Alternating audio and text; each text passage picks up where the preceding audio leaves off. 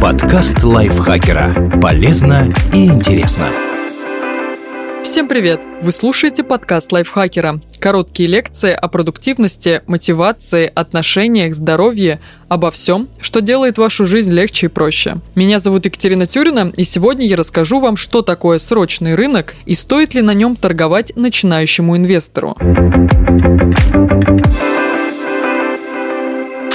Такое срочный рынок и чем на нем торгуют? Срочный рынок – это сегмент биржи, на котором заключаются контракты с определенным сроком. Речь идет главным образом о фьючерсах и опционах. И чтобы разобраться со срочным рынком, надо понять, что это такое.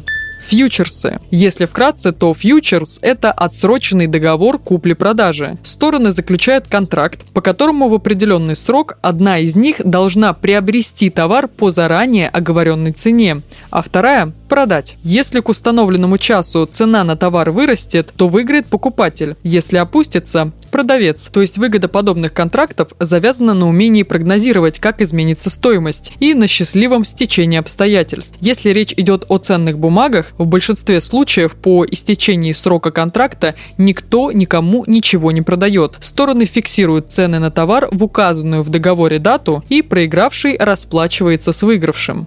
Опционы. Опционы по своей сути похожи на фьючерсы. Это тоже контракты на отложенную куплю-продажу, но есть одно важное отличие. Фьючерсный контракт обязывает участников в назначенный день совершить сделку. Это суровая неизбежность. А покупатель опциона получает право, а не обязанность. В оговоренный срок купить или продать зависит от контракта актив, который лежит в основе опциона. Это может быть акция или, скажем, драгоценный металл. Важно, что человек может купить опцион и по условиям сделки впоследствии выступить как продавцом, так и покупателем актива. Например, покупатель берет опцион на акцию и отдает за него продавцу 100 рублей. По условиям договора, через 3 месяца покупатель может приобрести у продавца акцию за 1000 рублей, если захочет. Если спустя 3 месяца акция подорожает и будет стоить хотя бы 1200 рублей, покупателю выгодно ее купить. Его суммарные затраты окажутся на 100 рублей меньше, чем новая стоимость ценной бумаги. 1000 рублей за акцию и 100 рублей за опцион. А вот продавец в таком случае 100 рублей потеряет. Если акция подешевеет, то покупатель вправе отказаться от сделки и потерять 100 рублей, оплаченные за актив. Тогда продавец зарабатывает 100 рублей.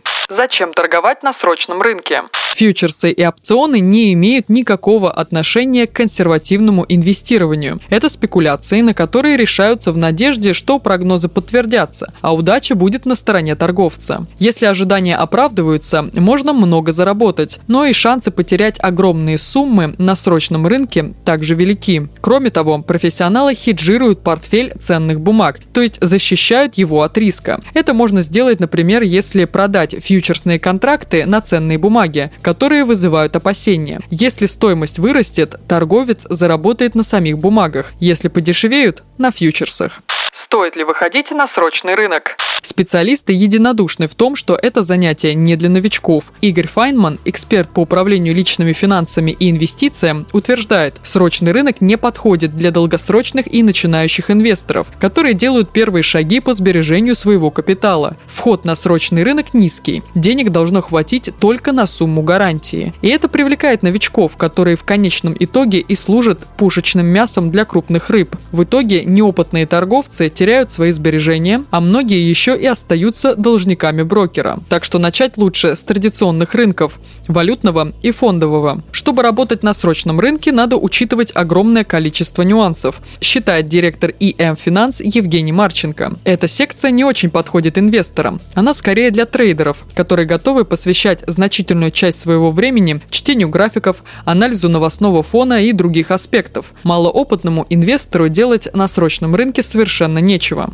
Для того, чтобы пользоваться сложными и производными инструментами, надо не просто владеть навыками риск-менеджмента, но и заниматься собственной аналитикой, не ориентируясь на противоречивые советы окружающих. Как торговать на срочном рынке?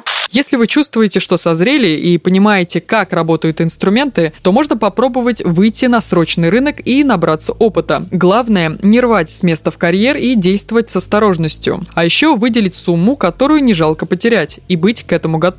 Если начинающий инвестор хочет изучить производные финансовые инструменты, которые торгуются на срочном рынке, говорит ведущий аналитик QBF Олег Богданов, то он должен быть готовым к негативному опыту потери определенной суммы. Без этого понять, как работает срочный рынок, невозможно. В России срочный рынок есть на московской и Санкт-Петербургской биржах. Чтобы торговать на нем потребуется брокерский или индивидуальный инвестиционный счет. Частным инвесторам для спекуляций больше подходят фьючерсы, чем опционы, рассказывает Елена Смирнова, руководитель направления инвестиционного контента Банки.ру. На небольшую сумму можно получить права на значительный по размеру актив. Например, за 100 долларов контролировать движение унции золота, которое сейчас торгуется в районе 2000 долларов. Но если котировка упадет, то есть риск потерять вложенное и даже влезть в долги. В общем, выходить на срочный рынок нужно подготовленным. Сначала изучите, что это такое, и опробуйте свои силы в традиционном сегменте торговли ценными бумагами, а не производными инструментами в виде фьючерсов и опционов. Спекуляция – это полноценная работа, вот только деньги за нее могут не только заплатить, но и забрать.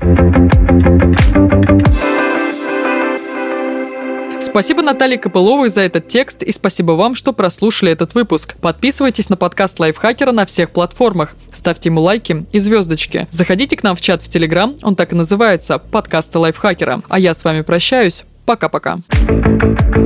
Подкаст Лайфхакера. Полезно и интересно.